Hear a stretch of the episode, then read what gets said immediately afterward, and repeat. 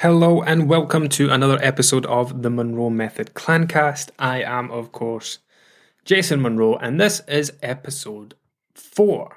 Now, as ever, when I get to this point um, on a Friday, because it's Friday today, and I'm actually recording this ahead of time for a change. I put up a post in our group and I ask for suggestions on topics to talk about. Now, I've read through them all, and I feel that if I cover the two things I'm going to cover is probably going to cover a lot of the other things because there were questions that were kind of related to it. So, I'm going to start at the end with the last comment that came in that was from Rebecca. She posted it just two hours ago. So, podcast question Does it matter when we eat? Straight away, I'll say yes, but not for the reasons you think, as with most things. Might sound like an odd question, it's not. It comes off the back of the slimming club mentality of breakfast, lunch, dinner, snacks. When I have been in diet mode, I try to adhere to the above to keep my metabolism active, not a thing. My natural eating rhythm always leads me to eating a lot less in the morning and more towards the evening. I find that when I try to ensure breakfast is eaten, it does not really affect my feeling of fullness in the evening and I still want to eat a larger portion of food later in the day. Yeah, what you eat for breakfast shouldn't have any influence on what you eat later on.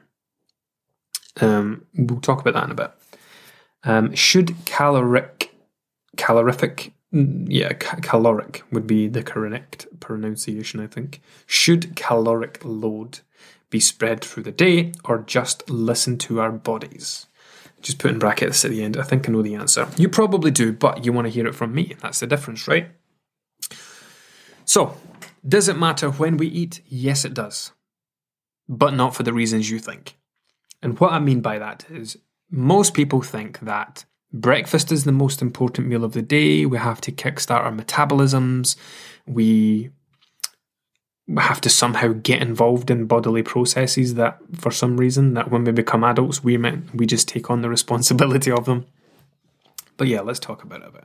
So in your case when would it matter to you when you eat? So important for you especially when it comes to fat loss. So when when we're trying to lose fat we need to consume fewer calories than we are burning right? That's it but we need to find a way of doing it that we can adhere to and stick with. Now, I don't know how many calories you're on, Rebecca, without going in and checking, but let's just say 1500 calories, right? If you are awake for 1600, 1600, if you're awake for 16 hours in a day, then that 1500 calories has to do you from 8 a.m. until 10 p.m. Nah, I didn't get that right because that's not 16, is it? I need to take eight hours off. So 8 a.m. until midnight. So let's change it to 6 a.m. until 10 p.m. Um, so yeah, that has to do you 16 hours basically. Now, if you are someone like me, I am a habitual breakfast skipper. It is 13.25 right now on Friday the 21st. I have not had anything to eat today yet. Um, not intentional. I just you know the way that my mornings go is I get up, I get the kids sorted, we get I get them to school, uh, one to school, one to nursery, then I take the dog a walk, then I need to get to my desk and start doing check-ins. I've got a busy morning. I can easily not have breakfast. Some days I'll need a lunch. Some days it'll be easier for me to skip. I've gotten to that point in the day now where I will skip my lunch. Um, and it's going to help me because we ha- we are planning to have a takeaway tonight. So um, in that way, I've kind of inadvertently managed my calories for the day because it both suits me, but it also fits in with the fact that I'm going to have a kind of higher calorie dinner. Um, so yeah, I mean, I if I introduced a breakfast, it would serve no purpose in my case, just as it hasn't served any purpose in your case. When might it be a good idea to introduce a breakfast? Uh, so let's say that someone wakes up in the morning and skips breakfast because, like me, they have the mad morning rush, but they're also not hungry. They're not really thinking about it, but then they get to work, they sit down at their desk, they switch on the computer, and they start to think about food. And they actually start to feel hungry.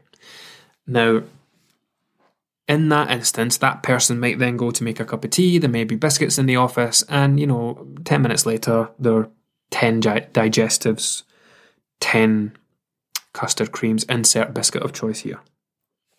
Because they've been hungry and there's been food in sight. So, in that case, you would say to that person, I think it would, even, I know you're not hungry in the morning. However, the strategic introduction of a breakfast, an intentional breakfast, is going to help you avoid this. You know, people have this, there is this kind of widely bandied um, phrase of, you know, just eat when you're hungry and stop eating when you're full. Now, that can be helpful, but not all of the time. Because we can also eat ahead of predicted hunger. How many times have you, you know, maybe had a meal and said, oh, do you know what, I've got a busy day today. I'm going to have a bigger breakfast because I probably won't get lunch. You've probably done it in the past. You don't realize it, but that was strategic eating. You were eating ahead of a, a predicted lack of food um, or not being in a position where you'll be able to grab something or whatever the case may be. And that is the, the intentional introduction of a, a meal or an extra meal or extra food ahead of predicted hunger. Um, and that's the same thing here. So if someone is getting to mid morning and they are starting to graze, then that could be avoided. And that generally has a negative outcome, right? Because the person wasn't hungry, now they're eating all this stuff and it's just annoyed them. Now they want to try and force themselves to skip lunch, but then they start grazing in the afternoon again, then they're super annoyed with themselves. And all of that shit could have been avoided by simply choosing to have a breakfast, even though you're not hungry. It is a strategical thing. I know I'm not hungry right now, but I'm going to be hungry in a couple of hours. And in a couple of hours, I won't be in the position to eat the way that I can right now. That's why I keep going to the biscuit drawer or cupboard or tin or whatever in the office. You know, relate that to your own kind of work, home scenario, whatever it may be. So yeah, and and, and yeah, uh, the the sixteen hour thing. When you know, sixteen hours to spread fifteen hundred calories is doable. However, if you're in a calorie deficit and you're trying to lose fat and you start your eating at 12 o'clock and go to bed at 10, now we have a 10 hour window where 1500 calories might be consumed. So, someone eating all day starting from breakfast time might be a 300 calorie breakfast, a 400 calorie lunch, and a 500 calorie dinner, plus a few hundred calories for snacks. Whereas someone eating later in the day, I mean, it's basically intermittent fasting, right? One day, you know, people have been skipping breakfast since the dawn of time, and then one day someone came up with the word intermittent fasting, a fancy way of saying skipping breakfast. Just another way to sell diets, to sell books, to sell fucking apps for tracking these things. People use apps to track the skipping of breakfast. People love to overcomplicate things. Um, but yeah, when we move it to the, the latter part of the day and we eat from 12 to 10, then that 1500 calories only has a 10 hour window. So that could then be a 600 calorie lunch, a 700 calorie dinner, and then a couple of hundred calories for snacks. You, you may feel, feel more satisfied by having more filling meals than doing it the other way. Whether you eat breakfast or not doesn't determine how hungry you're going to be at dinner time. Just with your comment there about, you know, I've, I've introduced breakfast, but it's not um, made a difference later on. I wouldn't expect it to in that case. Um, what was the next part? Oh, yeah.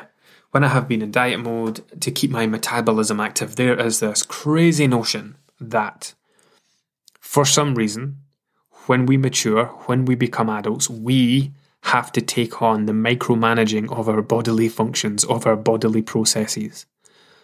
Um, we do not have to manually control our lungs. We do not have to manually control our bladders. We do not have to manually control our metabolism. We don't need to kickstart our metabolism by eating something. We don't need to kickstart our lungs with a big, massive breath. We don't need to kickstart our bladder with a big drink of water. Think of your metabolism your metabolism goes all the time, right? And it's a complex thing. It covers many different processes in the body. But think of your metabolism as when you switch on your car, when you start the ignition, when you turn the key or press the button if you've got a fancy car, or even if you're outside it with an app on your phone and you can start your car like my brother in law can, defrost your windows and switch on your heated seats and stuff. Um, it's like starting your car and then doing nothing. When your engine is idling, it's just ticking over. That's what your your metabolism is. This underlying current that goes all the time. Because remember, if we don't eat anything in a day, our body still burns. It's still burning calories. Sorry, I didn't mean to say eat. If we don't do anything in a day, our body is still burning calories. We have a minimum level. It's called your BMR, if you've heard of BMR, basal metabolic rate. It's basically the number of calories you would burn at rest. So we put the calculations into a, a BMR calculator. And if you lay on the floor, fast asleep, for 24 hours solid, it's the minimum number of calories your body would burn just keeping you alive and ticking over. The number of calories your metabolism would run on just keeping you ticking over. In the same way that when we start our cars and don't do anything, the car will tick over at a rate and use a certain level of fuel. Now, we do not need to intentionally eat to make our metabolism do anything. All we are doing is when we eat, we give our metabolism more to do. We're not kickstarting it, we're giving it something to do. In the same way, way that when you put your foot on the accelerator, you're not kickstarting your engine, you're giving it something to do. So when we consume a meal and we digest it, then our metabolism increases because it has to, because we've given it an energy an energy expensive task to do. Does that make sense? Um, so we do not need to take manual control of our metabolism. We do not need to give it anything to do. In fact, by giving it something to do, we are in actual fact consuming calories. Which just it doesn't make any sense. Oh, I need to make my metabolism. I'm going to eat something. Okay, I thought your goal was to lose weight. Oh yeah, but I also need to keep my metabolism going. Like, no, you don't. You don't need to do a single thing to your metabolism. Um, anyway, let me read the rest of that. So, should caloric load be spread through the day? If you are someone like that, like I suggested earlier on, who skips breakfast and then is grazing all day, yes, your calories should be spread throughout the day with more structure. In your instance, Rebecca, no, your calories shouldn't be spread through the day because that doesn't work well for you specifically, individually. What, what's better for you is the way that you're doing it. So it's one of these ones where you know everybody's looking for the best way to do things, and the best way is not some um, generic uh, coverall that applies to absolutely everyone. You know, people are always looking for the best diet. If there was a best diet, we'd all be doing it and none of us would have any weight issues and we'd all be super healthy and living to 125. It doesn't exist. There is no best way. There is no um, generic best way. However, there will be better and worse ways for each person as an individual to approach things. So, yeah, the last point on this is that you know, even our bodies don't really work in, a, in exactly in a 24 hour cycle. You know, time is a human invention, but it makes the world around us easier to understand and more quantifiable. So, if you think of it this way, let's say you are burning 2000 calories in a day.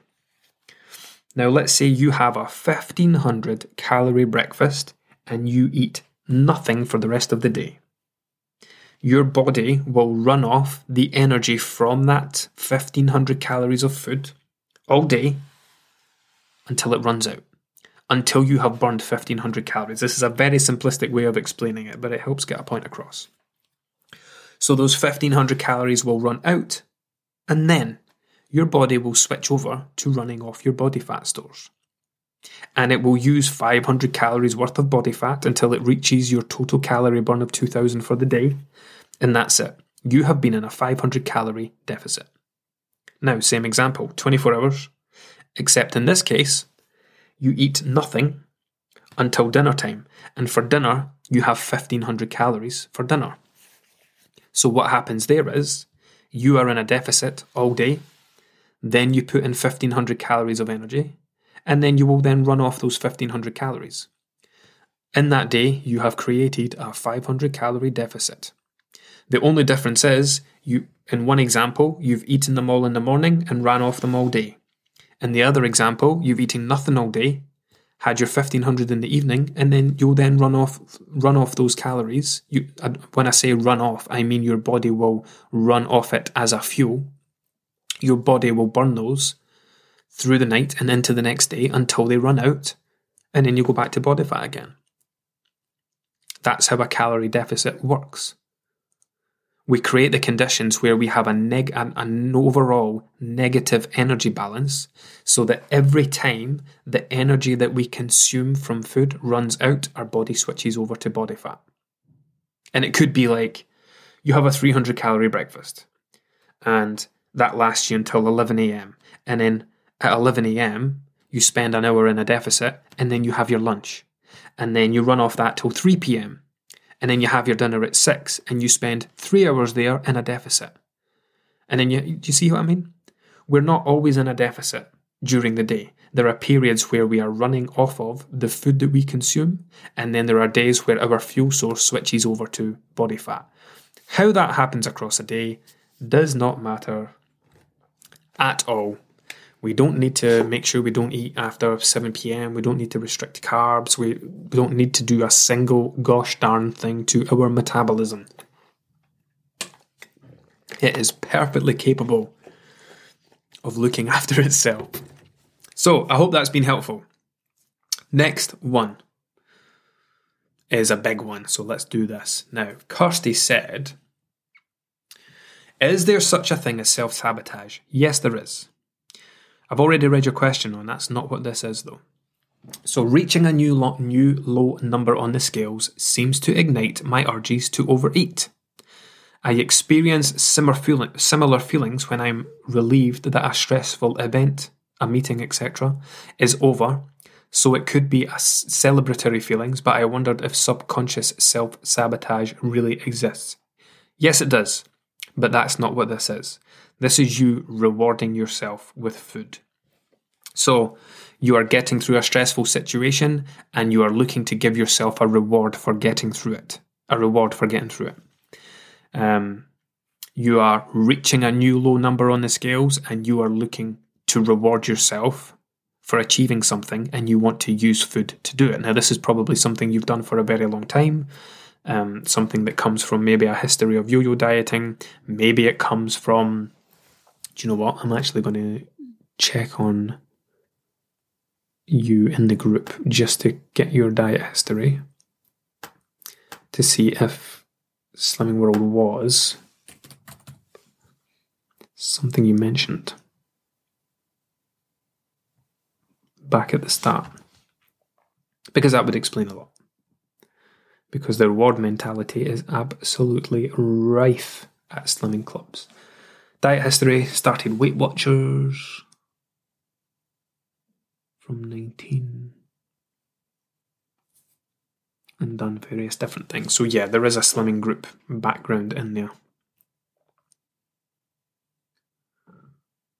Yeah.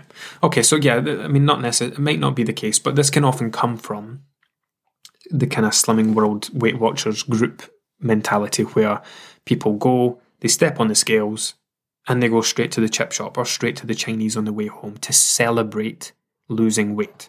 You know, and it's it's such a weird thing to do. It's like it's it's like what would be a good example? Oh, I'm not sure. I can't think of a good comparison.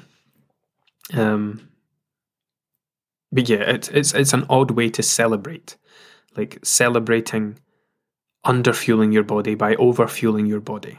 You know, it's it's like the most counterproductive way to celebrate. Anyway, this comes. I would say that this is going to come from a, a somewhat poor relationship with some foods, at least.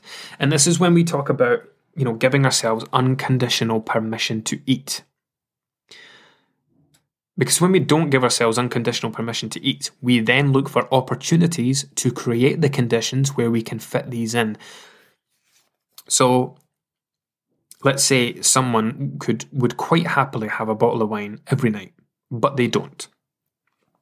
Because it probably wouldn't be great for them. They wouldn't be a pleasant person in work each day. They understand it's not great for their health, but at the same time they would still love to do it. Because who doesn't love feeling a bit tipsy, right? but they don't. And instead, they create these conditions where they give themselves permission, i.e., oh, I've had such a tough week. I've earned a bottle of wine. I've earned a gin and tonic. I deserve a drink. Um, I deserve a takeaway. And we create these conditions where we give ourselves permission to have these things. So I would imagine that the foods that you're rewarding yourself probably aren't full of protein and fiber. I'm just going to make the assumption because we can't have a conversation about it that the foods that you want to reward yourself with are the usual ones that we would, right? Cakes, sweets, chocolate, crisps, cheese and biscuits, whatever else, right? It will be very specific and individual to each person that's listening and to you as well, Kirsty. So, yeah, this is one of those situations where you are looking for an opportunity to fit in this insert food here where you know something that you've maybe trying to restrict maybe something that that isn't featuring featuring regularly in your diet. But look here's this opportunity. Look i've just hit a new low in the scales. Here is something that needs to be celebrated. And the default is let's have that thing that i don't normally have. Let's have this let's have that. So yeah i don't think this is a self sabotage. I don't think this is self sabotage. Self sabotage is slightly different. I believe that this is just coincidental in th- that you are rewarding yourself, but you're rewarding yourself with food. So it, on the on the face of it, it might appear like you're sabotaging your prog- progress, but I think it's probably going to come from using food as a reward. So how do we get around that? Because here's the thing a stressful week at work. What does a stressful week at work, work and food, what do they have in common? Nothing. What relationship does food have to anything? What, do, what relationship does food have with boredom? If I wrote down on a piece of paper boredom and food, why would the two of them aren't connected? One is something that we experience, the other thing is what we use to fuel our bodies. Stress and food have no relation no no relationship. Car journeys and food have no relation. The only time these things start to link up together is when we put a person in the middle that makes the connection. Oh, a car journey, let's take snacks. Oh, I've had a hard week at work, let's have a takeaway. It's the person and how they are using that food to treat certain things. Seizing an opportunity to do something that you wouldn't normally do. Um, like I'm having a takeaway tonight, and it's not because it's the end of the week or it's a celebration. It's just what we do. We have Gousto. We get four meals from Gousto, which does us Monday to Thursday. On Friday we have a takeaway usually, and then at the weekend we'll maybe eat out somewhere for lunch one day. Um, but we'll get the shop in, and then it'll just be back to eating the way we usually eat. It's not a reward. It's not a celebration. It's just what we do on a Friday, we have a takeaway. Um, so yeah, to dig to the bottom of this one, we need to say, you know, if you want to reward yourself, then why does it have to be food? What other things could you reward yourself with? We had a check in, had a, did a check in recently with someone in the group that had been rewarding themselves with new clothes. You know, instead of having a takeaway or whatever the case may be, looking for food to reward themselves when I they were looking at milestones. Once I've lost ten pounds, I'm going to go buy that thing that I want to get. If you see a new low in the scales, you could put a pound in a piggy bank. Reward yourself with that. Use it to buy new clothes at the end of your time. You could reward yourself by taking yourself for a walk. You could reward yourself with, I don't know, a pamper night. Make some time, you know, ask your partner to make sure, you know, put them on kid responsibilities like I do. My wife will be like, I'm having a bath tonight, and I'll know that means She wants peace and quiet, two or three hours to herself. Cool. I know, I understand the code now. We've been together long enough. I'm having a bath tonight. I know exactly what it means. I keep the kids out of the way and she goes and relaxes, rewarding herself after, it's usually a stressful week at work, um, with a bath. So the whole rewarding yourself with food things, it's going to come partly from a poor relationship with food. And you you'll know it, that's the case because it's not a case of rewarding yourself with a you know a load of apples or a punnet of grapes or celery sticks. Those things might sound terrible. Who the hell's going to celebrate with those? Instead, you celebrate with the other foods, the ones that you don't have frequently, the ones that you do feel differently about. You might not label them as bad, you might not call them junk, you might not call them rubbish or whatever, but you still think it because those are the ones that you want to use. The foods that are in that other other pile, not the good food pile, the other pile. So yeah, look for other ways to reward yourself. What you know, find something that is specific and meaningful to you. That when this thing does happen, when I do see a new low in the scales, I'm going to do this. When I do get through that stressful meeting, I'll reward myself with a nice 10 minute walk to, to relax. Food is not the only coping, coping mechanism. You know, that's the problem. People use food as a coping mechanism for everything, for their whole lives. Eat when they're happy, eat when they're sad, eat when they're stressed, bored, tired, etc. It's a solution to a problem that we don't have. You'll hear me talking about that a lot. Using food to treat problems, you know, using it as a solution to a problem we don't have. Because what is food the solution to? Food's the solution to hunger. If hunger isn't the problem, then we're using the wrong thing for the wrong thing. Okay, part two of your question was dealing with impulse eating. My overeating urges are much more controlled since starting Monroe, but I still have issues of when I see a food, I really want to eat it. There and then. Usually it's the kids' sweets, chocolates, etc. If I need to go into that cupboard, but it can be a yogurt in the fridge or fruit in the bowl. I'm usually satisfied after eating it, and I'm trying to make all foods available, as that has helped greatly with the binge eating urges. So you are making good progress with your relationship with food and making sure you are including everything, having an inclusive diet, not a exclusive or restricted, because that's when these conditions come in. I'm not going to have chocolate. I'm not going to have crisps. I'm not going to have that. But here is this opportunity. Stressful meetings over. Um, new low on the scales. What a great time to treat myself to something that I don't normally have. Um, that has helped greatly with my binge urges, but these impulse foods are not in my tracked food for the day. Any words of wisdom? Yes, actually. So, impulse eating. Think of it this way. When, when you put yourself into a calorie deficit, you are intentionally under fueling your body, and you are doing it to make your body start to eat itself. That's basically what it is, right? We eat a certain amount and it's not enough for our demands, so our body then needs to tap into the reserve fuel tank, body fat, to make up the rest. It starts to eat itself. Now, you can imagine how your body feels about like that. It does not want to eat itself. It doesn't like to eat itself. It would much rather this food kept coming in because it likes running off the food. It doesn't like to break itself down for energy. So when we get into a deficit, there are many things inside of us that change. We you're not necessarily in the early stages, but once you've been in a prolonged deficit, you're kind of ancestral. Is that the word I want to use? These instincts that we have as humans that served a purpose mm, hundreds of years ago, not so much now, start to come out when you're in a deficit,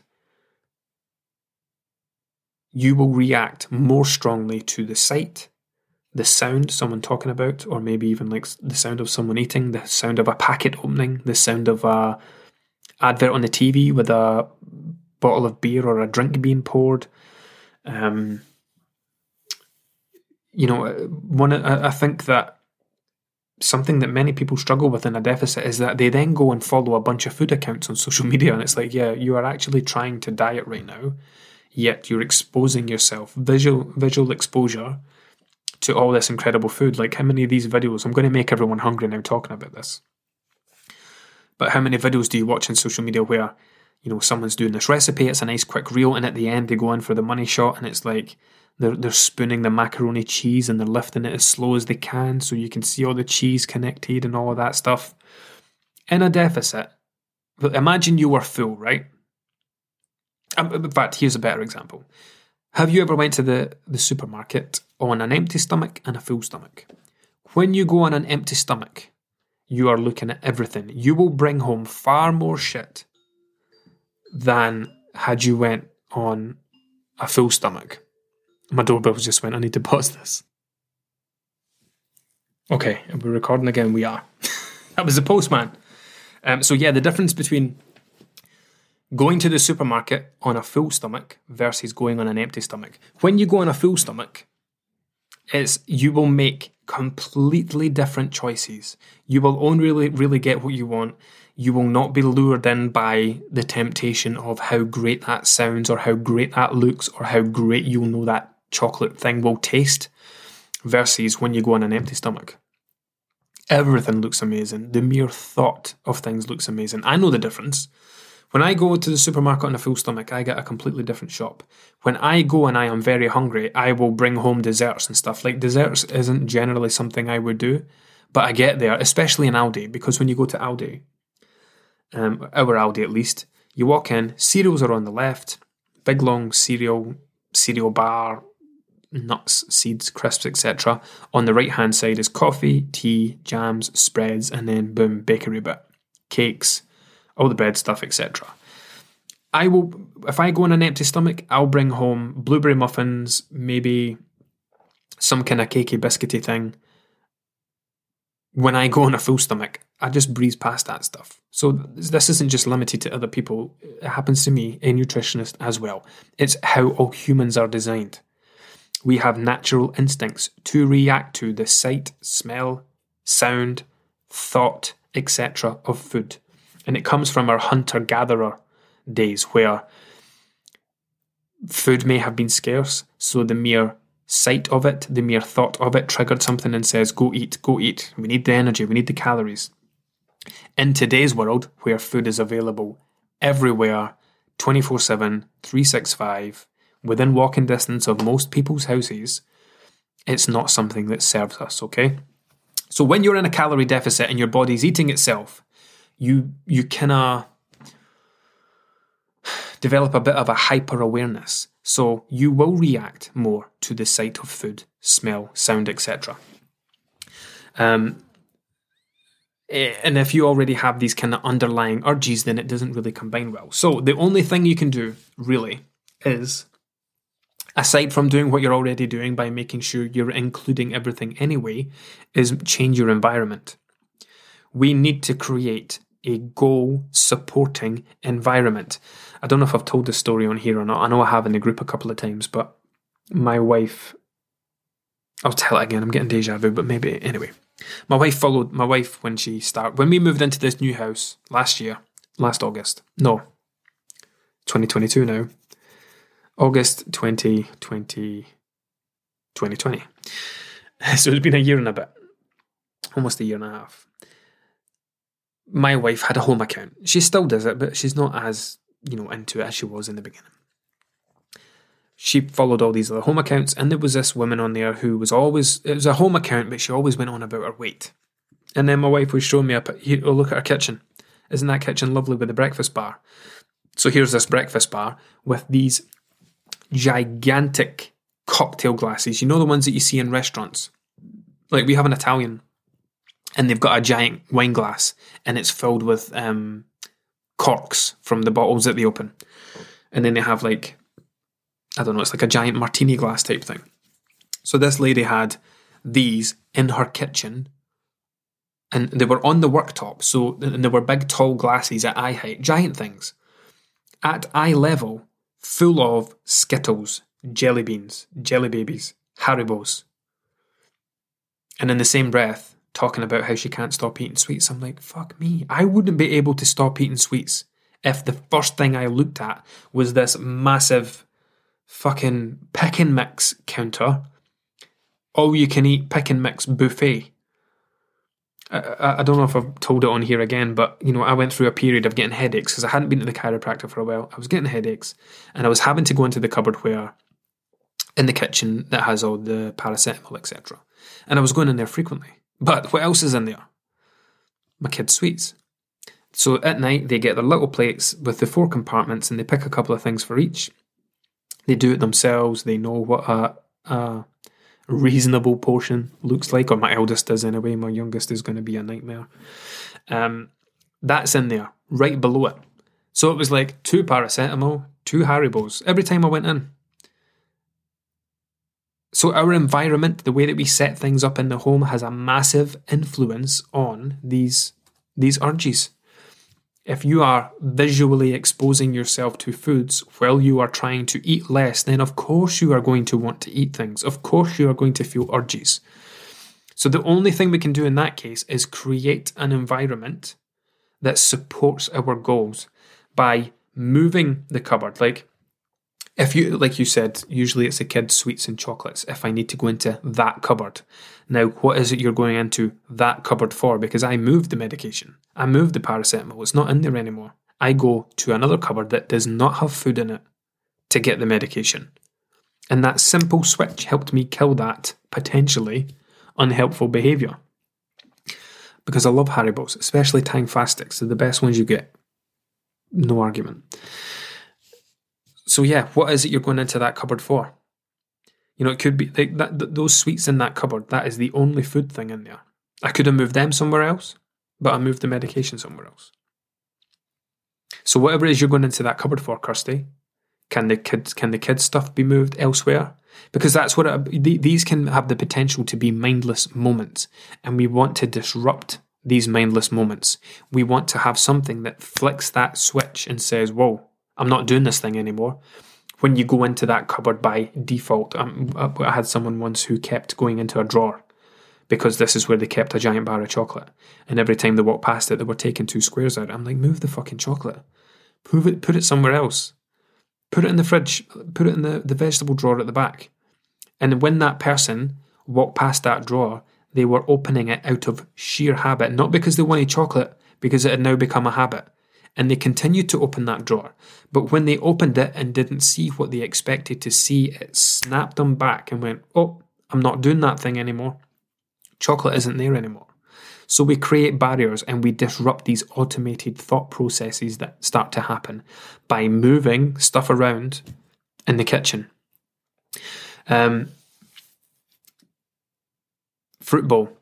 Do you know what? A fruit bowl would be one of the more helpful things, I would say, because you know, people, another example is if someone has a glass jar of biscuits and they leave that next to the kettle.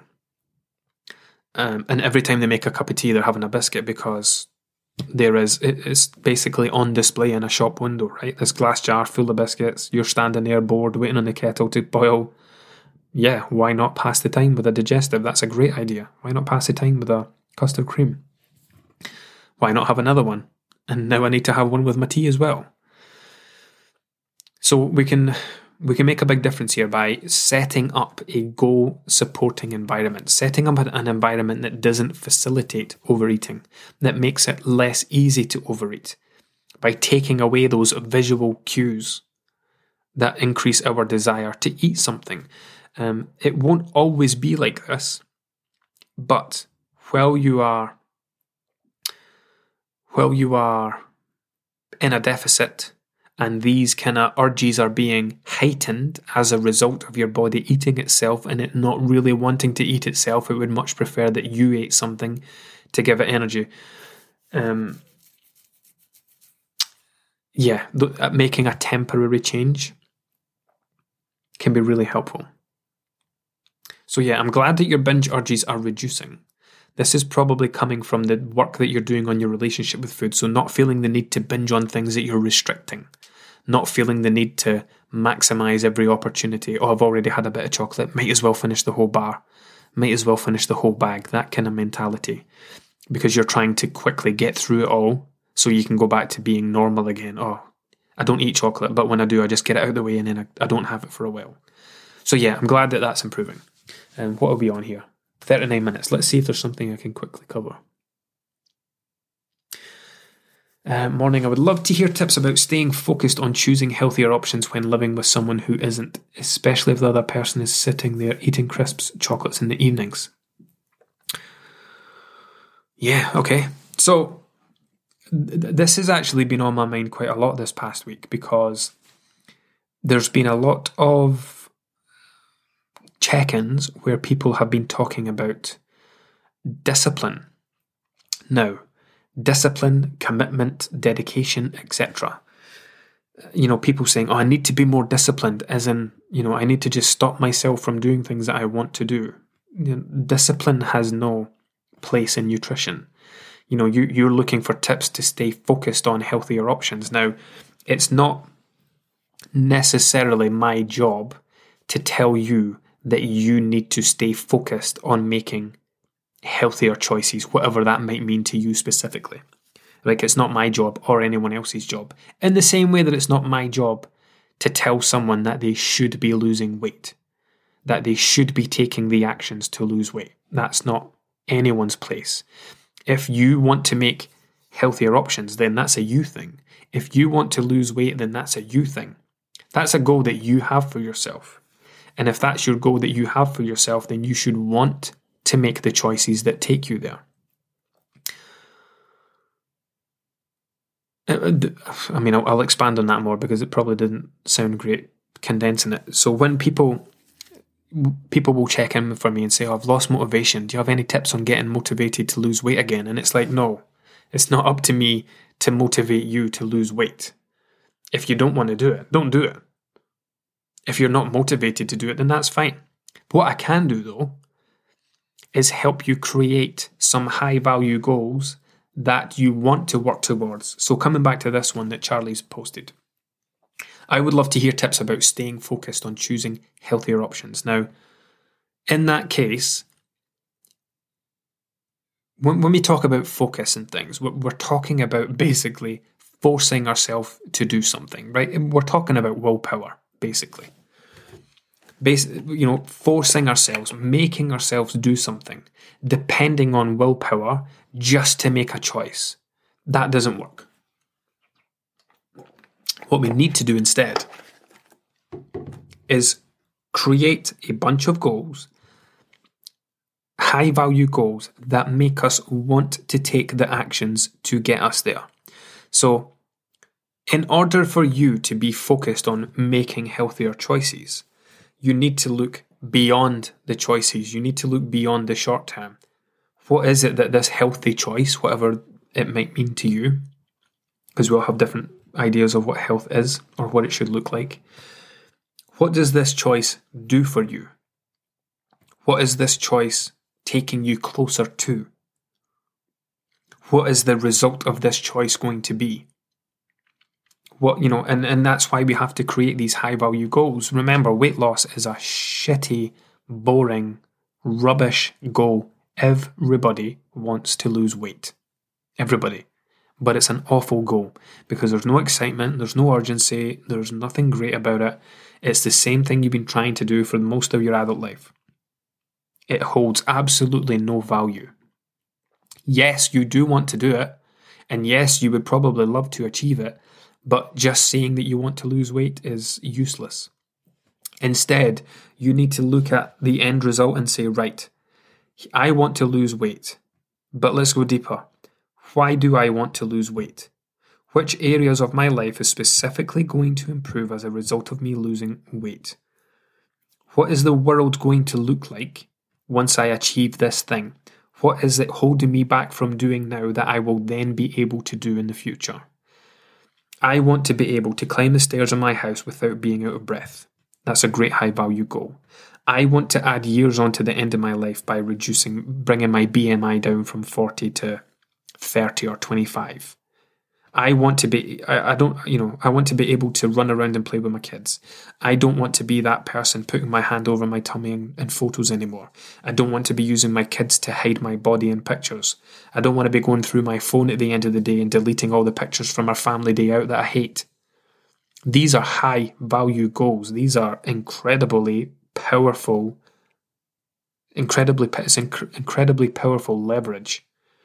Because when we have these outcomes that we want to achieve, the process becomes much easier. We don't need to be focused. We don't need to be determined or dedicated or disciplined. We wake up each day because we, and we do the things because we want to do them, because we want that picture, we want that life that we've created. We want to have more confidence in photos. We want to have more family photos. We want to be there to see our kids, grandkids, and even great grandkids if we're lucky enough grow up. We want to add years on to the end of our life. We want to try and live a life free from illness and disease, etc. That's how you create a high value goal. That's how you take the things that you believe you need to do each day and turn them into things that you want to do each day. So when it comes to about tips on staying focused, it's not about staying focused. If you have to force yourself in any way, shape, or form, then you, you will never go the distance. Never. Because you're relying on willpower. And willpower is a rare commodity, and once it's gone, it's gone. Willpower isn't a strategy, hope isn't a strategy, forcing yourself just to do something isn't a strategy. Instead, we have to create this incredible outcome.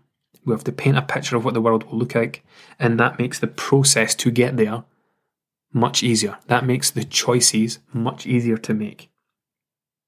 Now, the second part of that was um, when living with someone who isn't who isn't, especially if the other person is sitting eating crisps and chocolate in the evenings. So, why do you want to eat crisps and chocolate in the evenings? Ask yourself that question. Why is it? Because there's obviously some kind of suggestion here that this person is doing things that you want to be doing. So then the question you ask is, well, why do I want to do that? What am I going to get out of sitting eating crisps and chocolate at night? What goal is that going to take me closer to? What value will I get from eating crisps and chocolate at night? Now, that doesn't mean, I should add this caveat, that, that doesn't mean that you can't eat crisps and chocolate, right? But when you've had your dinner, when you're not hungry, when you're looking for, you know, when you're just eating for no reason, then that's when you need to start questioning yourself. You know, do, do I want this? If you want it, have it. If it's something you want to do, have it. If it's not taking you closer to your goal, then own that as a choice. Yes, this isn't taking me closer to where I want to be, but I want to do it. That's fine. But you're asking for, you know, how to stay focused on it. So it suggests that it's something you don't want to do, or maybe it's something you want to avoid. But at the same time, you're seeing someone else doing it and it makes you want to do it. So, yeah, come back to the questions. What would you get out of doing that? What benefits? And this can this you can do this with anything. Basically write down the pros, not necessarily the pros and the cons, but it's kind of the pros and the cons, but I don't want to I don't want to use that word. I want to use other wording and I can't think right now. But what would it take you closer to and what would it, in fact, what would this take me closer to is a great question. Because it's not just saying, is it helping you get closer to your goals? It's not just asking that, because the answer is probably no, right? You've already done all your eating for the day. You're already satisfied. You're not hungry. However, you just want to have crisps and chocolate because someone else is. And that's us getting into the eating for no reason territory. So it's it's not just saying, is it taking you closer to your goals? Will it help you achieve your goal? The answer will be no. Instead, ask yourself, what will this take me closer to? And that will be a really difficult one to answer. What will this what value will I get out of this behavior? What value is this adding to my day? What will I get out of this? And when you start to question that, you'll be like, mm, nothing the only thing you'll probably be able to say is, oh, it'll taste nice. And that's it. And when you start to do that, you know, when, when I talk about creating high value goals, we actually come at it from two angles. We don't just create a high value goal. Ah, that was the word I'm looking for. Devalue. We also look to devalue the behavior. So you take a look to see what value will I get from it, and then you want to devalue it. Uh, uh the example I use when we do the high value goals live chat is when we talk about alcohol. You know, when it's like, what are the pros? Or what value will you get from it? Oh, it's fun, it's it's relaxing, it's stress de-stressing, blah blah blah. Okay, and what's the downsides? I wake up feeling sluggish the next day. I'm crabbit. I'm probably not very nice to my kids. I'm terrible to be around. I don't really get a good sleep. I end up feeling more anxious and stressed than I was before I had a drink. And we devalue it as a behavior in the same way we can devalue this. And listen, this isn't just about, uh, this isn't for life. This is us talking specifically about being in a calorie deficit. Remember, we only have to make some short term temporary changes while in a calorie deficit. So, yes, you might not be able to eat crisps and chocolate at night just now within your calories because obviously we still need to be able to maintain a deficit to achieve the goal of fat loss. But in the future, once you do reach whatever your weight loss goal is, then yes, it might be realistic to introduce these things. It might be realistic to join in with your partner at night if you want to, if you feel it's going to add value to your day or to your life um, or to your evening. But when we are in a calorie deficit, we need to make these short term changes to do the very thing that helps us get to, to these goals.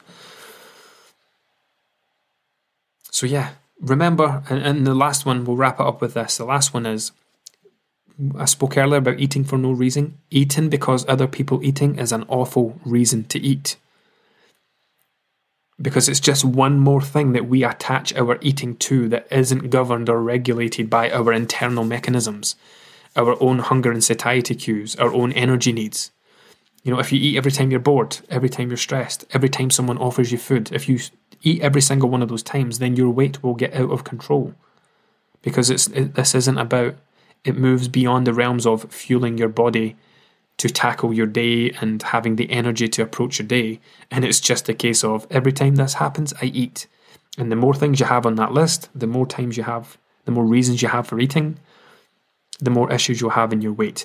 Eating because other people are eating is just one more thing. Trying to match the portion sizes of other people is just one more thing you are then allowing other people's eating habits to dictate your weight, your energy consumption. And think about how mad that is. Imagine it's like, especially when male partners are involved who naturally burn more calories than women anyway, but maybe they have more active jobs, maybe, maybe they're six foot five and you're four foot 11, 10, whatever. Um, you know, it's, it's yeah, it's similar situation to saying like, I make two thousand pounds a month, and that person makes four thousand pounds a month, and every time they buy something, I go and buy it too. The only difference is I'm getting into debt, and they're perfectly fine because they make more money than me. It's very similar when it comes to our calorie burns. I sit down for eight hours a day. I sit down to drive to my work, I sit down to do my work, I sit down to drive home from work, and then I sit down at night. Versus my partner who works on a building site, up and down ladders all day. Manually moving his body for the entire day. Plus, he's six foot five. He's burning around three and a half thousand calories a day. I'm burning around two thousand. If you then allow someone else to dictate your eating, then you get into debt. Debt being gaining body fat we can draw a lot of comparisons between finances and nutritional balance. Anyway, we'll wrap that up because this is getting on a bit and I try to keep it to 45 minutes. We're at 54. As ever, I hope that has been helpful. I would absolutely love to see people taking screenshots on this and tagging me on Instagram at Monroe underscore nutrition or even at the Monroe Method, the other page. Um, it increases my reach. It may, maybe means that new people will follow me. It might even mean that new people listen to this podcast. And again, because we have this weird thing where you can't leave like replies. Uh, why? How weird is that that we can't leave, we leave replies to podcast episodes on like Spotify and stuff? There should one hundred percent be a social element there. But yeah, if you are a member of the group, please do come back to the daily posts. Let me know if you've listened to any of these episodes. Let me know what you thought, if it was helpful. Um, or yeah, drop me a DM on social media, whatever it is. Enjoy. I am wrapping up for the day and I am going to go and enjoy my weekend. Um, and I'll see you back here again in two weeks' time.